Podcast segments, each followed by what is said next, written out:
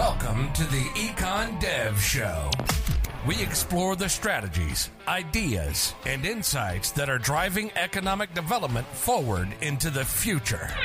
You'll hear new insights from passionate EDs about their successes and struggles. And you'll learn from attraction and retention experts about how to apply actionable strategies inside your EDO. We'll help take your organization, your community, and your career to the next level. Here's your host, Dane Carlson. Welcome back. I'm here with Jimi Copland. Jimi, welcome to the show. Hey, nice to see you. Nice to see you too. Glad we could finally connect like this. Yeah. It's super exciting to have you on the show. You sort of popped into my consciousness in the last couple of months with the Rural Spark. Is the Rural Spark new or is this It- something that's been going on for a long time?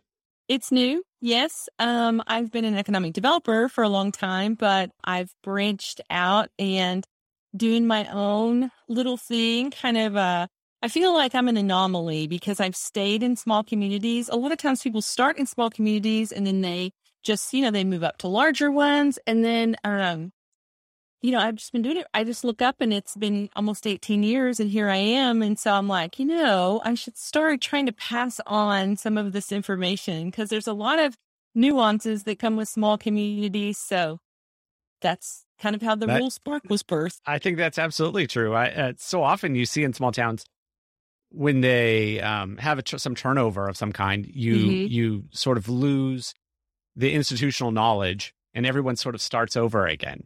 Yes. You know, you, you see that all the time, and so it's good that you're you know trying to do something like that. Thank you. I'm trying. So, are you a, are you a consultant? How would you Well- describe how would you describe the Rural Spark? I don't know it's an online educational platform. And of course, I do other things. Like, I mean, I can do consulting and speaking and all of those other things that go with it. But I started with just a course, an online course for economic developers, especially those that are in small communities. And I launched my course, and kind of that's where it started. And so now I'm fixing to um, relaunch that course. You know, I've learned some different things and I'm trying to tweak it and make it a little better, of course.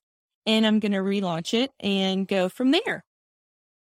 So, what's in this course, or what what are you hoping is going to be in this course? Mm-hmm. Well, it is um it's eight modules and it's each module is a different subject. So one of them is about building momentum because in small communities, you know, it's a lot of times we're finding apathy. And so we kind of start the whole course with building momentum and just small things, you know, to build momentum in your community.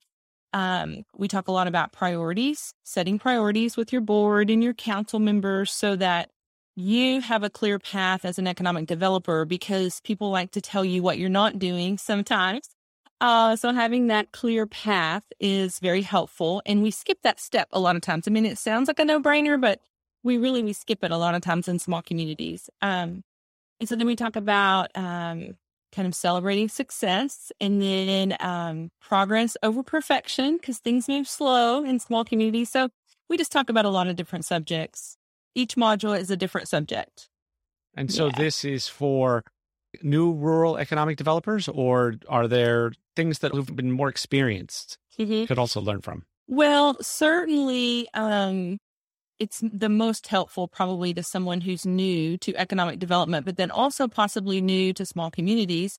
Um, and, and could it can cross over as well. I, I've really targeted it to economic developers, but it could cross over to chambers of commerce and um, anybody in a community development position because some of it is just mindset and sort of the nuances of dealing with small communities. But certainly, seasoned economic developers can um, learn something. We can always learn something. So, That's interesting that you sort of made it broad like that for anyone in a community development position in a small town.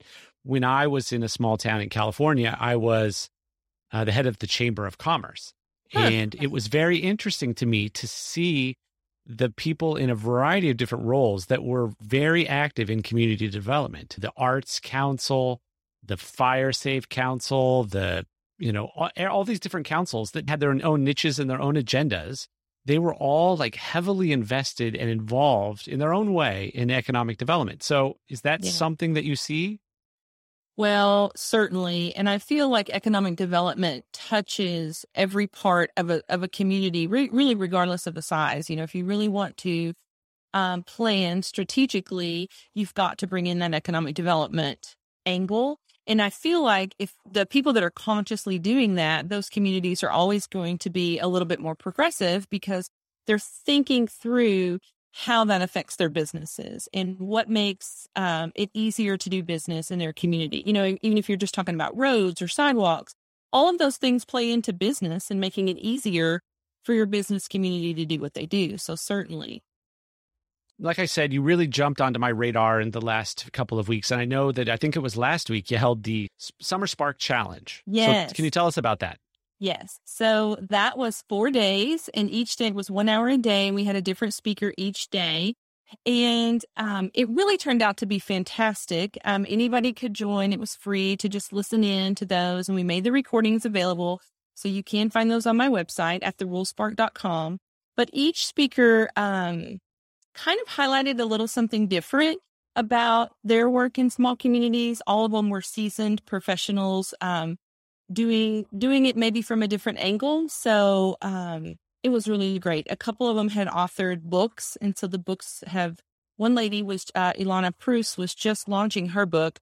The other book, 13 Ways to Kill Your Community, um, has been out for a long time, but still so much, so much relevance in those books. So anyway, we, we just talked about a lot of different ideas and, um, yeah, were there any real surprises? Anything takeaways that you got that well, maybe you hadn't expected?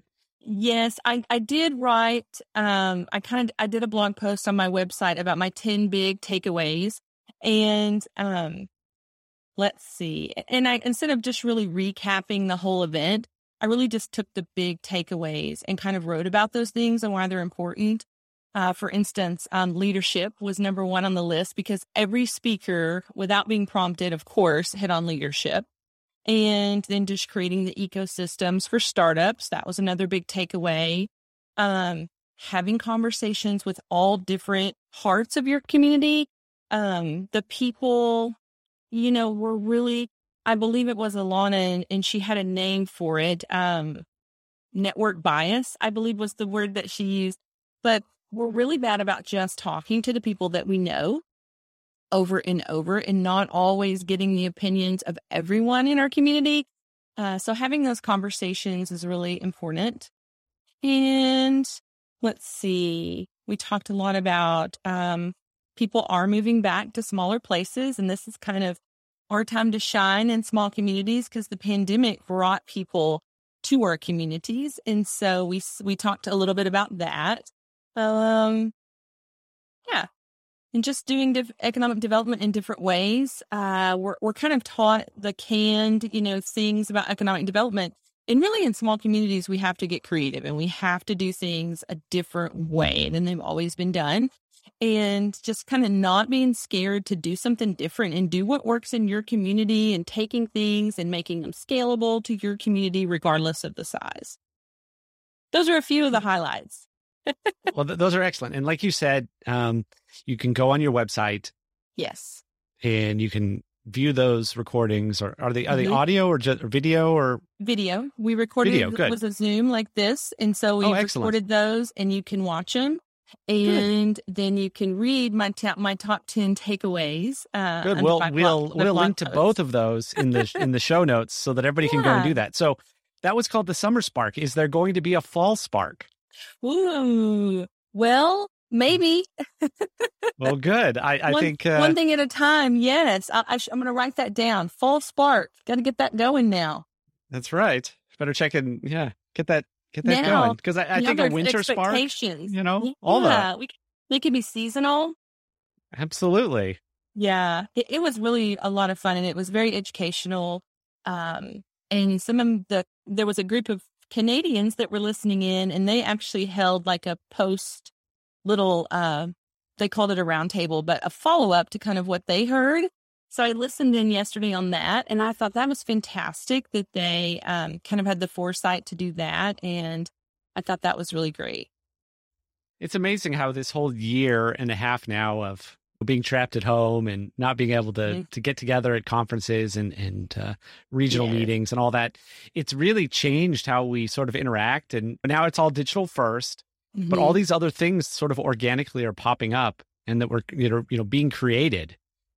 And so I, I think it's the truth of the matter is this is phenomenal the the summer spark, and it, this is probably not something that would have happened had everything been normal. You're right. You're right. And now we just don't think anything of it to just jump online and kind of have a roundtable with our friends or other experts. I mean, and it's so much more, people are so much more accessible, obviously, digitally. You know, um, we're speaking with, uh, we had two people from Canada. I'm in Texas, if you can't tell by my accent. Um, but we had two people from Canada in the Summer Spark. And, you know, that's just, we can't, we couldn't have done that at a, even a conference, even though I do miss conferences and I want to go back in person. Um, but still, I'm enjoying the, the ability to do some of these things and meet new people. It's really expanded my network. Absolutely. And it's it's hard to believe that only a year and a half ago everybody was afraid to sit in front of the camera and Yes. all the mishaps that happened at the beginning. and now we're No. expert. Absolutely. We have good. figured out a way to do it and get to do what we need and keep doing what we need. And I will say that, you know, the pandemic, I hated the, the pandemic, of course, like everybody, but I did love seeing that my business, my local businesses really rise to the challenge and try the things that they were really scared of before. And they saw it be lucrative for their businesses. And that just kind of blessed my heart, you know. What kinds of things stand out for you? Well, I mean, simple things like a Facebook Live. I mean, businesses have been doing those for quite some time, but there were so many of our retail businesses that are older populations, and they were a little bit um, intimidated, of course, by the camera and all of that. And so she kind of, like one of them that I'm thinking of, she just kind of slowly kind of dipped her toes in the water, and then it just turned out to be fantastic because people were sitting on their couches, they couldn't go anywhere, so it was fun to jump on and um, buy some things, you know, and see what was in the store because you couldn't go into the stores. And so things like that I thought were just really great.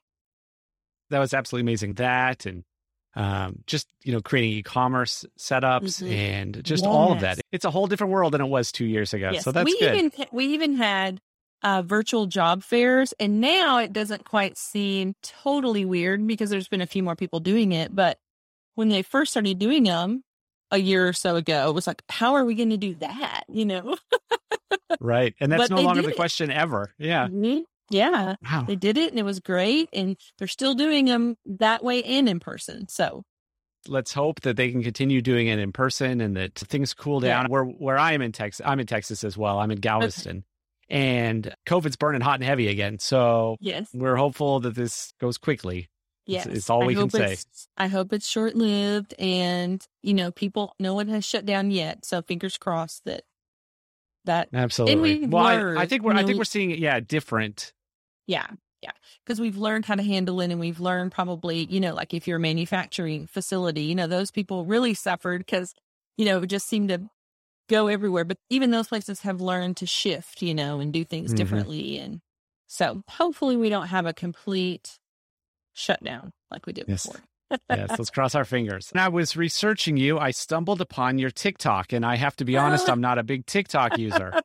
In fact, I'm not a TikTok user at all. I remember You're the, not the a other TikToker day. at all. Yeah. No, but the other day I have a I have three three sons, and the the middle one is about almost 16, and he Mhm. said, "Hey, Dad, can I get a TikTok account?" And I said, "Yeah, if it's if there's What's TikTok? inappropriate stuff, get off. Let me know."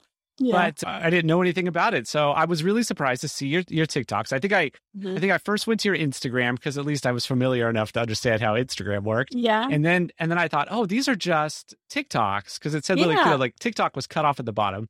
So I went to your TikTok and I and I watched some of them and I thought, oh, this is really interesting. And you had this one, you had a whole series that you were doing hashtag small town hacks and you were talking about small towns in YouTube. So can you give us that advice? Because I thought that was fantastic advice. Well, you know, first of all, I, I kind of thought the whole reason I'm using TikTok is because I want to bring a younger generation to the whole community development aspect of things. Um, and that was kind of my premise of like, um, just sending that message out to those younger people that, because we got to have somebody take our spot someday. Um, but YouTube, you know, there, if you have somebody in your community who's YouTube famous, um, would you even know it? So let's just say that something completely different than what you're doing, you may never come across their YouTube and they're probably not marketing it to you and you don't even know that you've got a YouTube sensation in your town or that you've got somebody who's trying to build a YouTube audience. Um, and I think especially in small communities, um, it, it, would just be good to know those things. And, and, like sometimes you're not even thinking about it. So I follow several little families on YouTube. You know, that's kind of become a big thing. Families are kind of, you know, for them, it's home, home videos, but for us, it's kind of reality TV. So, and then people who are doing things. And I think about, um, there's a lady in Missouri, I believe, and they're known as like the quilting capital of the world. And she started doing instructional quilting videos on YouTube her town of 3,000 people is now every storefront has something to do with quilting, or it's a restaurant, or it's, you know, it's going to the whole tourism industry side of things. So somebody, I mean, her family obviously is very involved in that, but probably somebody in that community had the foresight to sort of prod her along or maybe encourage that family to do more things. So it's just really an amazing story. And we see the same thing in uh uh Pawhuska, Oklahoma. I know I'm not saying that right, but with the Pioneer Woman, that was another little town of 3,000 people, and they get 12 to 15,000 visitors a day to that community now. So those are big success stories, but they had to start somewhere. So I'm just, I was encouraging people to, um, try to find those people. They they may or may not be out there, but if they are, you want to know about it. That's excellent advice. When I was in this tiny little town in California, just outside of Yosemite National Park, we had our own YouTube celebrity. We had the double rainbow guy. He lived just down the road. And I don't know if you've ever seen that video. And if it's too old for everybody, I'll link to it. But yeah. he there's a you don't see him on the camera. You just see what he sees. And he kind of comes outside and it's looking out over the mountains and there's these it's a double rainbow setup one rainbow mm-hmm. above the other and he's just amazed and maybe he's on some substances maybe he's not but he is very amazed at this double rainbow and it yeah it was huge and he ended up being on all the talk shows the comedy shows he was yeah. on all those and he was a huge youtube celebrity and i always thought you know what it would be great if we could use him to market this community or we could set up some kind of if you came to town, you could visit with him for, you know, $10 or something, all these kinds of things. And so when you said that, I thought, oh, that's excellent. That's more people need yeah. to do that. And sometimes these people, especially in our small towns, they're characters and we know that they're there, but, and we're just like, oh, yeah, that's so and so. But we've never really thought about it from a marketing perspective or from a tourism perspective. Like, oh, people, people would pay to see that. Because to us, you know, they're just the character down the street, and we're not really thinking that much of it. But yeah, there's potential. So, and we're always looking for those little things in our communities that, you know, might draw people. Right. Absolutely. Things that aren't, uh, it's just a great place to live, work, and play. Yes. Right. Something, Something else. that makes us a little unique and different. Exactly. You had a YouTube video that I watched and that I understand. I understand YouTube. Uh, and it was about, well, first off, you were in your car. Seems like a lot of your videos are recorded in your car. Why is that? Is that you know good acoustics? What's the no, what's the reason? It's just uh, you know we're always trying to carve out time to do some things, and so sometimes um, that was just sort of my set time in the mornings before everything else happened. Before I forgot, you know, I would I would do those real quick in my car. Well, I I enjoy them. I think they I think they're good. So, in this YouTube video, you were talking about um, when you're in a room with elected officials and your board or whoever it might be, and they're talking about economic development. Sometimes we as economic developers uh, stay quiet and are and are kind of meek and are sort of letting letting them talk and do with as they mm-hmm. drive the conversation in the ways they want to drive it. And you were saying something uh, different. So, what was that advice that you were giving? Yes, right? we are we are the professionals. Like they hire us to do the job, and then sometimes they don't really listen to the things that we tell them, you know, that we're advising them towards, or they're just not even asking. And it's like they hire someone, you're paying a professional to get trained, um, you're paying them for their experience, and then they don't they don't even ask, you know, they don't even really ask for your expertise sometimes. You know, that's just a, and I'm sure that happens everywhere, regardless of the size of the community. So. Right. So, you would you say that it's incumbent upon the economic developer then to make sure that their their expertise is made available, is is presented? Well, you have to know your audience, you know, and it's just going to depend on the dynamics of the room and if you know you can be assertive or you, you can't be assertive. I mean, it just depends on who you're working with. So certainly you want to try to get your information out there. And I mean, that is our job, you know, to be the expert or, you know, to like we have a lot of laws that we have to follow. So trying to keep the group on task and following the laws the way they're supposed to be followed and things like that. But they don't always listen. They don't always listen to us. That's right. They don't always listen to us. And sometimes they don't even necessarily want to hear what we have to say. And I think that can be intimidating. That can be, mm-hmm. you know, scary. Um, that can be upsetting. Do you have any advice for anybody when that, if that happens to them? What do you do in that situation? Well, when you're not being listened to, when you're the professional and, and no one's listening to you. Mm-hmm. Ultimately, you know, the board drives the decisions. So if they just don't want to do something, then you know, you just have to go along to some degree with what they want to do, you know. Um, so you try to steer the best way that you know how. Um, but if it doesn't work out, then just my best advice is just don't get too upset about it. Just try to um, do the things that they're asking you to do or the things that they think they want to do. Um, obviously, there's ways to steer the conversation. Um, so just those are some of the nuances that we that we talk about um, because it it just depends on who you're talking to. Well, I'm sure these are things that you're going to cover in your in your training. Some so, of it. Yeah, I mean yeah. it's just it's hard to give it just just one answer, you know, because it's so dependent on what's going on. And so, when are you expecting your training to be available? Well, I'm going to be promoting it soon to get on the wait list. Um, people can get on the wait list now if they want to. Uh, I want to open it back up in September so okay. people can start taking it again in September. Good. Well, I will place that link in the show notes so that our listeners can can find it. I think that seems like it would be a very good thing for many of us. I'm looking forward to, you know, participating as well. I asked you about your favorite books. Mm-hmm. And you had some excellent suggestions. So, can you tell me about the? You told me three books. If you want me to tell you what those books were again, I can. No, I remember um, which ones they were. But since you're filming, I'll just pull them out as well. Oh, good. For anybody watching, they can actually see the books. So, of course, I think this is one of the newer ones. Um, economic development is not for amateurs. It's very small. It's um, like it's 90 pages. It's a super easy read, and it's really kind of just the nuts and bolts of economic development, but it's really good, I think, too, for community members to read this so that they are kind of back to what we were talking about before. Um, it answers a lot of those questions for those guys. So, really great book. This one's new, Recast Your City by Ilana Preuss, and it's also an easy read.